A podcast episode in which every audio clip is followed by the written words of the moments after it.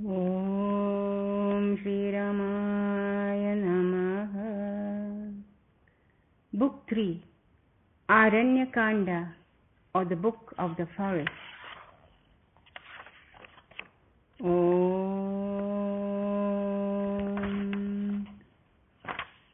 Jagapungavaya Namaha Rama was born of the womb of Kausalya. Sita was born from the womb of the earth. Rama had eyes like lotus petals, and Sita's gaze sparkled like the moon. Canto 1 The Forest Dwellers Though the forest looked dark and gloomy from the outside, yet as they went into it, they were amazed to find that it was filled with ashramas in which many sages lived.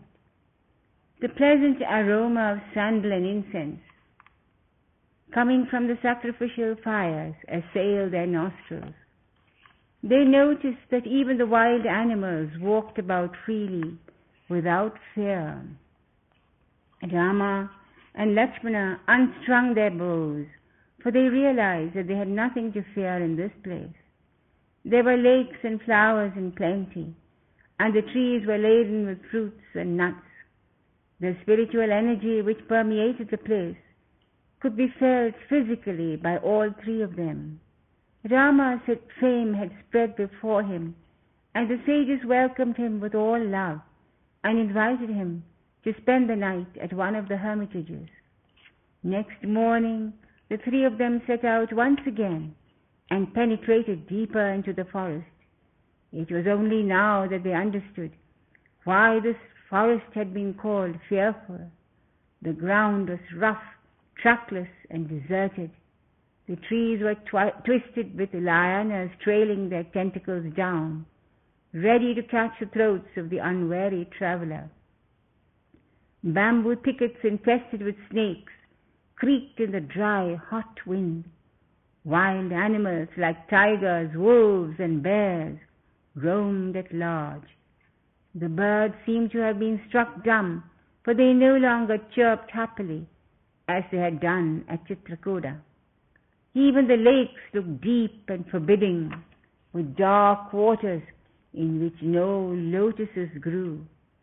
Sita crept closer to her husband and timidly caught the end of his bark garment.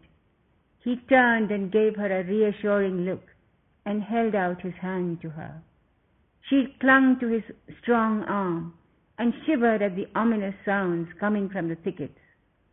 She knew, he knew that this was not the type of forest which she enjoyed, and held her comfortably close. Sometimes he carried her across swamps and dying trees. They passed many heaps of white bones belonging to the hermits who had been killed and eaten by the cannibals. They proceeded cautiously, with Lakshmana in front, and Sita clinging to Rama, coming after him. Lakshmana hacked his way through the fierce undergrowth of poisonous roots and vines. Suddenly an enormous figure sprang up in front of them and blocked their path. It held a trident in its hand, on which was impaled the carcasses of lions, deer, and an elephant, all dripping with blood. A long, red, hairy arm reached out and grabbed Sita around the waist and held her high above the branches of a tree while she struggled and screamed. He then roared at them, Who are you who have been foolish enough to enter the dreaded Dandaka forest? You are dressed like rishis, yet walk around with weapons and a woman in your midst. My name is Viradha, and I live by eating those rishis who are stupid enough to enter this forest. You shall provide my fare for today, and this woman I shall make my wife. Seeing his beloved trembling like a leaf in the vile hands of the monster, Rama lost his courage for a minute. Tears welled up in his eyes as he thought of the injustice he had wrought on the princess by bringing her here. But Lakshmana was undaunted. He sprang at him with upraised sword. But Viradha laughs scornfully and says, Desist from this foolish, foolishness, O stupid mortal, know that I have a boon by which I cannot be killed by any weapon. So leave this woman with me, and I'll let you go unmolested. Rama was furious when he heard this, and sent seven scorching arrows at the monster, which simply fell off his chest. He dropped Sita on the ground and rushed at Rama with trident upraised. The latter split the trident in two, and Viradha lifted both brothers on his shoulders and marched off into the forest, leaving Sita bereft. She sobbed loudly and requested the monster to take her and leave her beloved alone. Rama and Lakshmana proceeded to chop off the monster's arms. Thus maimed, he fell to the ground, but they were unable to kill him. At last Rama said, Let us strangle him and bury him. That's the only way he can be killed. As soon as he heard these words, Viradha said, Ah, now I know who you are. You are Rama. You are the one who has been ordained to rescue me from this curse. I'm actually a Gandharva who has been cursed by Kubera. Please hurry up and bury me. Then I can leave this dreadful body and regain my own form. After burying me, you should proceed to the hermitage of the great sage Sharabhanga and take his blessings. Rama and Lakshmana did as he had told them, and the Gandharva was released from his curse and returned to his heavenly abode. The shades of night were falling by now, so Rama took Sita's hand in his so that she would not be frightened. She forgot her fatigue and they hurried towards the ashrama. They saw a divine chariot waiting outside the ashrama. They waited outside and soon saw Indra, the king of the gods, coming out of the hermitage and leaving in the golden chariot. The old sage was waiting for their coming with heart filled with joy. In fact, it is said that he had refused Indra's offer to take him bodily to heaven, for he did not want to leave this earth without having a glimpse of the Lord in the form of Rama. He asked Rama to bless him with his loving gaze while he shed his mortal frame and entered the blazing fire. The next day, all the rishis living in the neighborhood came with a supplication to Rama. They showed him the heap of bleached bones and told him that it belonged to the hermits who had been killed and eaten by the Rakshasas. They begged him to res- rescue them from this constant threat of these creatures.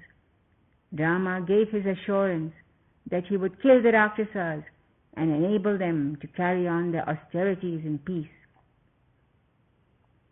After this, the three of them proceeded to the ashrama of the sage Sudikshana, who was also expecting them, having known of their coming through his intuitive powers.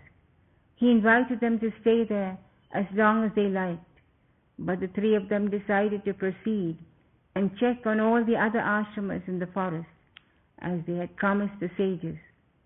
After a good night's rest, they set out once again, penetrating deeper and deeper into the forest. As they walked on, Sita spoke gently to her husband. My lord, she said, for a long time I have been wondering about the meaning of the word dharma. It is not always easy to know what one's dharma is. To act without swerving, even a hair's breadth from it, is possible only for one who is absolutely without desire. I'm frightened, my Lord, of the possible consequences of your promise to the Ashramites, to protect them from the Rakshasas. They have done you no wrong, yet you are prepared to kill them. Is this not against the dictates of Dharma? I do not think we should go further into this forest. If you see some Rakshasas, your fingers will itch to string your bow, for that is the duty of a Kshatriya. But now you have adopted the garb of a hermit. Don't you think you should live like one? Forgive me for presuming to speak to you like this, for I know you are the very soul of Dharma. It's only my fear of the unknown that has prompted me to speak. Poor Sita, little did she realize that what she spoke was but the truth, and she herself was going to be victimized for Rama's killing of the Rakshasas. Rama was pleased to hear this discourse on Dharma by his dutiful wife. He replied lovingly to her, O Janaki, you are the daughter of Janaka, one of the wisest men of the age. It is not surprising, therefore, that you should know all the nuances of Dharma. But consider the predicament of these sages, my love. They have abandoned all worldly pleasures only for the sake of tapas. By their tapas, the country itself gets purified. All negativity will be cleared. At present, they are unable to perform their austerities due to the harassment of the Rakshasas. They have begged me to save them, and since I am their king and a Kshatriya, don't you think it is my duty to protect them? Even if they had not requested me, it would have been my duty to do so. Now, of course, after having given my word, I cannot dream of breaking it. I know well that it is only your wifely concern for me that has made you speak as you did, and I thank you for it. But, my dear, I cannot stand by and see these poor ascetics being devoured by these cannibals, even if it brings their wrath on my head. Thus saying, Rama walked ahead with Janaki following and Lakshmana in the rear. Thus ends the first canto called the Forest Dwellers of the Aranyakanda in the glorious Ramayana of the sage Valmiki. Hari Om Tatsat. Rama asks, Where does the Lord dwell and how can I reach him? Vasishtha replies, He who has been described as the Lord is not very far. He is the pure intelligence dwelling in the body. He is the universe, though the universe is not He. From the Yoga Vasishtha.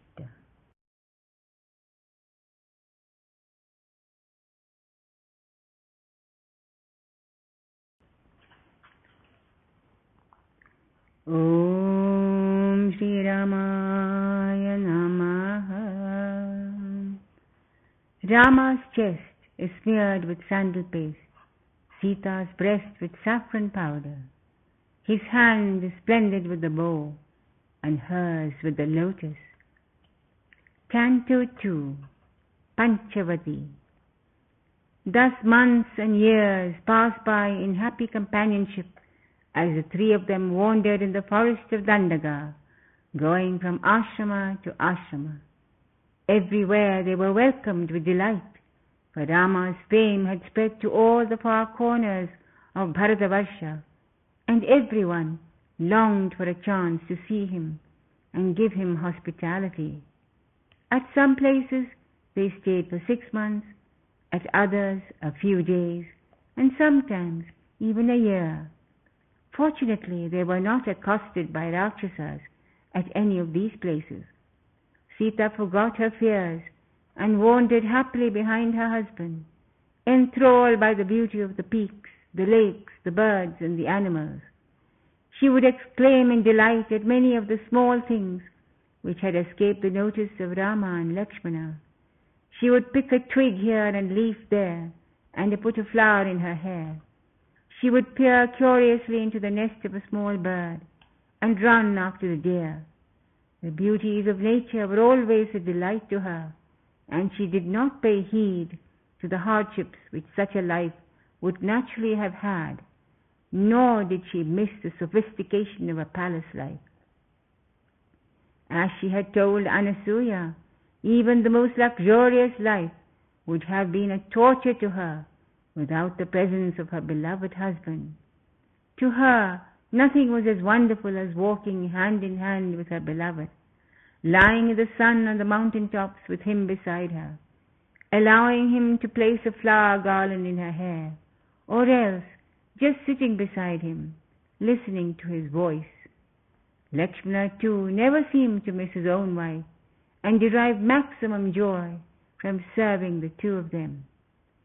One day Rama had gone to the forest for hunting, and Lakshmana had gone to collect firewood, leaving Sita alone. It was getting dark and cold, and she began to feel frightened, so she decided to go after Rama. It was the first time she had ventured into the dark forest alone, and she kept tripping over roots and getting caught in brambles. She walked on and on crying, O Rama, Rama, where are you? Soon tears started rolling down her cheeks and falling to the ground. She heeded them not and walked on.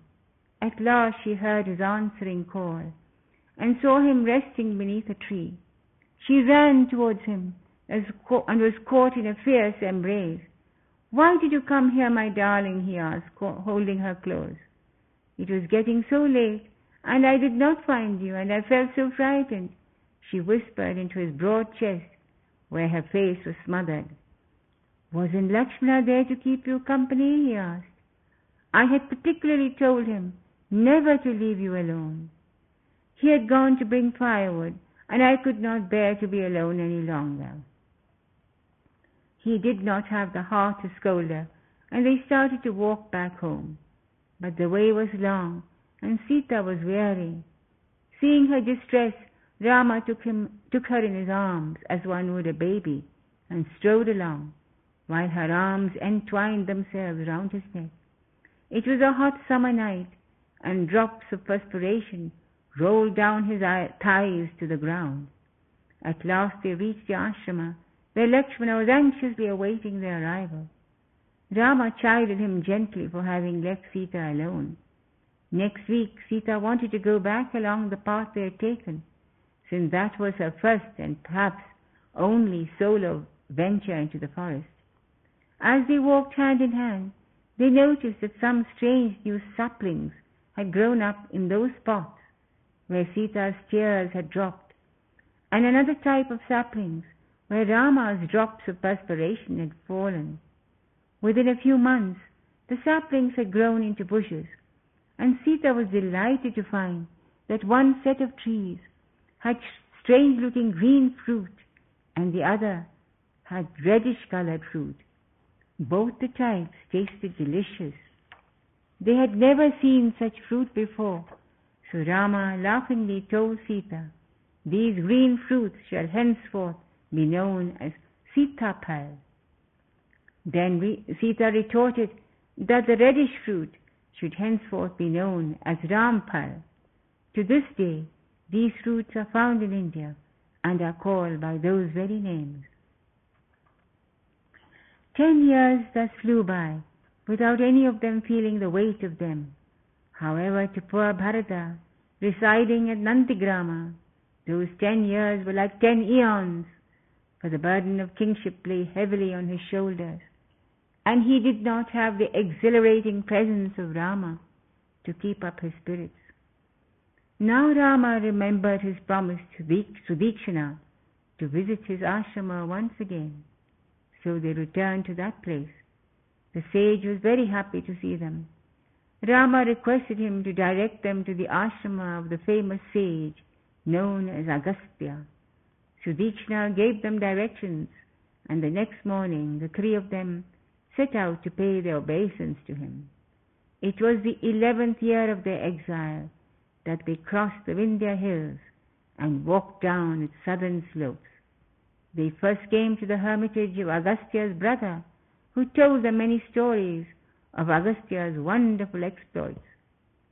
Agastya was a very small made man, and he had been doing tapas up in the Himalayas. At one time, the Vindhya hills became jealous of the Himalayas and began to grow so high that none could cross it. They blocked even the passage of the rain-bearing clouds to the north. Agastya came from the Himalayas and requested the Vindhya hills to allow him passage to go south. They bowed their head low and allowed him to pass. He never went back north any more, and the Vindhya is still waiting with bowed head for him to return. Agastya also subdued the might of the two demon brothers called Vatapi and Ilvala. After staying the night with Agastya's brother and listening to all these stories, they proceeded to their goal. All of them were excited at the prospect of meeting this eminent sage about whom they had heard so much. As they neared the ashrama, they noticed that the deer were very tame, and the bark garments of the ascetics were drying in the sun, and perfume was arising from the sacrificial fires and pervaded the air. Rama told Lakshmana to go and announce their arrival. Lakshmana did as he was told. Agastya was apparently expecting them and told his disciple to bring them in immediately. Though the sage was of small build, he was aglow with the fire of intense tapasya, and as he came towards them, they were not even aware of his small stature. He welcomed them with great cordiality, and after finishing the fire ceremony, he gave them food, and then presented Rama with many divine weapons given to him by the gods. The bow of Lord Narayana, the inexhaustible quiver of arrows given by Indra, and a sword with a silver scabbard which Narayana had used to fight the demons. With all humility, Rama accepted the wonderful gifts, though he did not know what use they would be to him in this forest life. Agastya, however, knew that the time was fast approaching when Rama would need all his weapons. He said, O Rama, the time of your exile is drawing to a close, and your hard times in the forest will soon be over. May you be able to return with all glory and take up the reins of the kingdom once again. Rama replied, O Holy One, our life in the forest, far from being unpleasant, has actually been a very happy time for all of us. We have delighted in the freedom and informality of our life here, and been blessed by our contact with great sages like you, and charmed by the simplicity of life in all the ashramas. But there is one thing I would like to ask you. Could you please let me know of a suitable place where we could stay for the remainder of our exile? It should be beautiful, with a river and flowering shrubs, so that my wife will be happy, yet it should not be crowded. Agastya said, Rama, it is right indeed that you should always think of your wife's happiness. For very few women would have been ready to forego their comfort and pleasures to go forth into the forest with their husband. Sita is indeed an exemplary wife, and you should take great care of her. You have been brought into this forest in order to rid the places of the Rakshasas, the night wanderers who have made it their home. There is a place not far from here called Panchavati. Fruits and roots are in abundance there. There is plenty of water and deer can be seen bounding all over the place. I am sure Sita will be delighted with that spot. You can make an ashrama over there and live happily. It is time for your return. I would have asked you to remain with me till your exile is over, but I can see that there are many things left for you to do, and Panchavati is the place from where these will be accomplished. Taking leave of the great sage, the three of them followed his directions and soon came to the beautiful grove known as Panchavati. On the way they noticed an enormous eagle perched on the very tree which Agastya had given them as a landmark. The bird was greatly excited at seeing them and introduced himself as Jatayu. He said he had been a friend of Dasharatha. He also had a brother called Sampati, whom he had not seen for many years.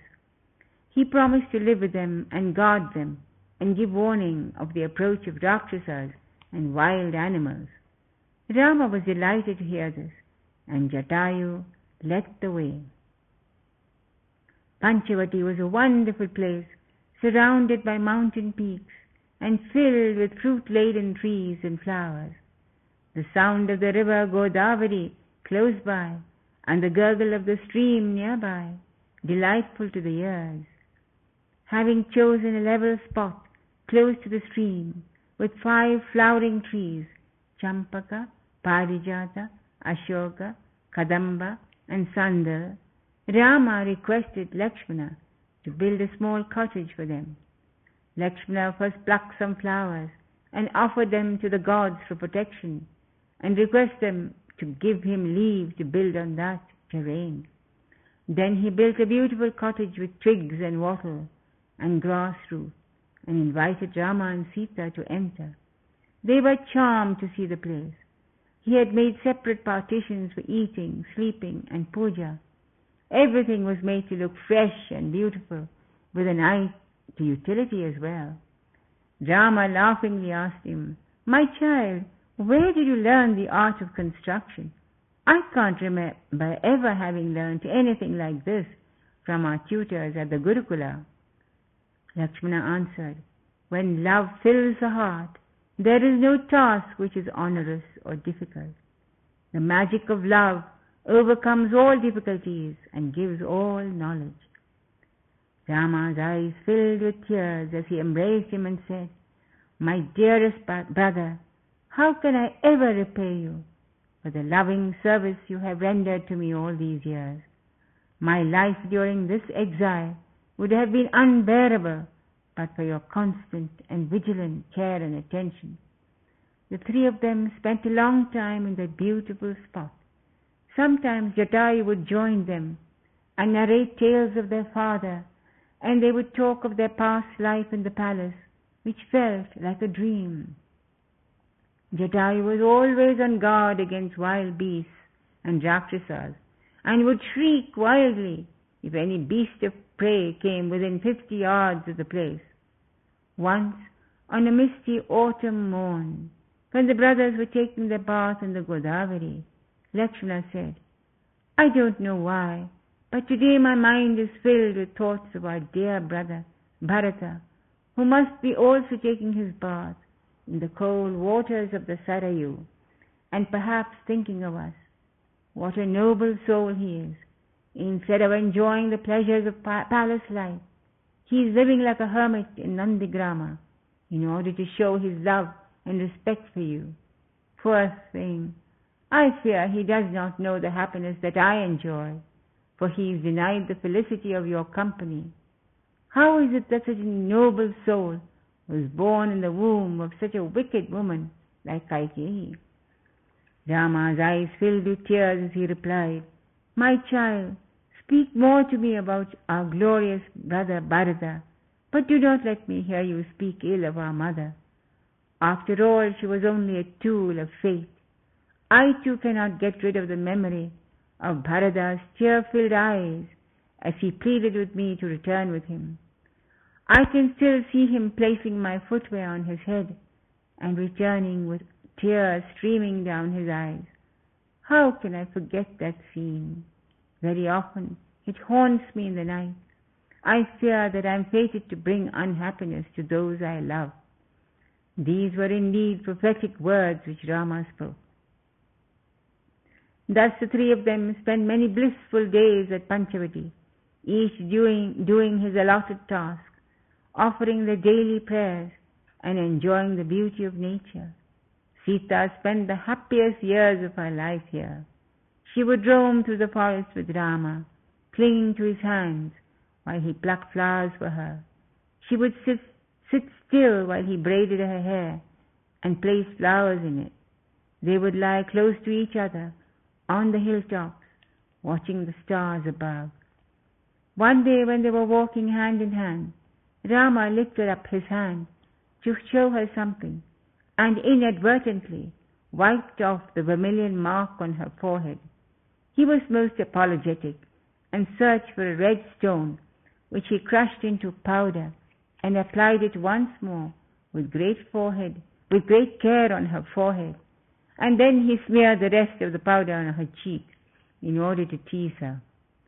Sometimes if a stream was too deep, he would carry her in his arms, and when they reached the other bank, she would refuse to get down, and he would pre- pretend to throw her into the sky and she would laugh and nestle closer to him.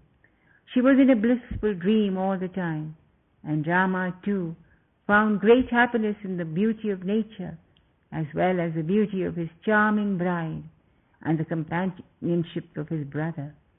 Little did they realize that the time was inexorably coming close for the purpose of his avatara to be fulfilled and the reason for his exile to be completed. Thus ends the second canto called Panchavati of the Aranyakanda in the glorious Ramayana of the sage Valmiki. Hari Om Tat Sat. Vasishta says, the world creation is not the action of ignorance, but the action of intelligence.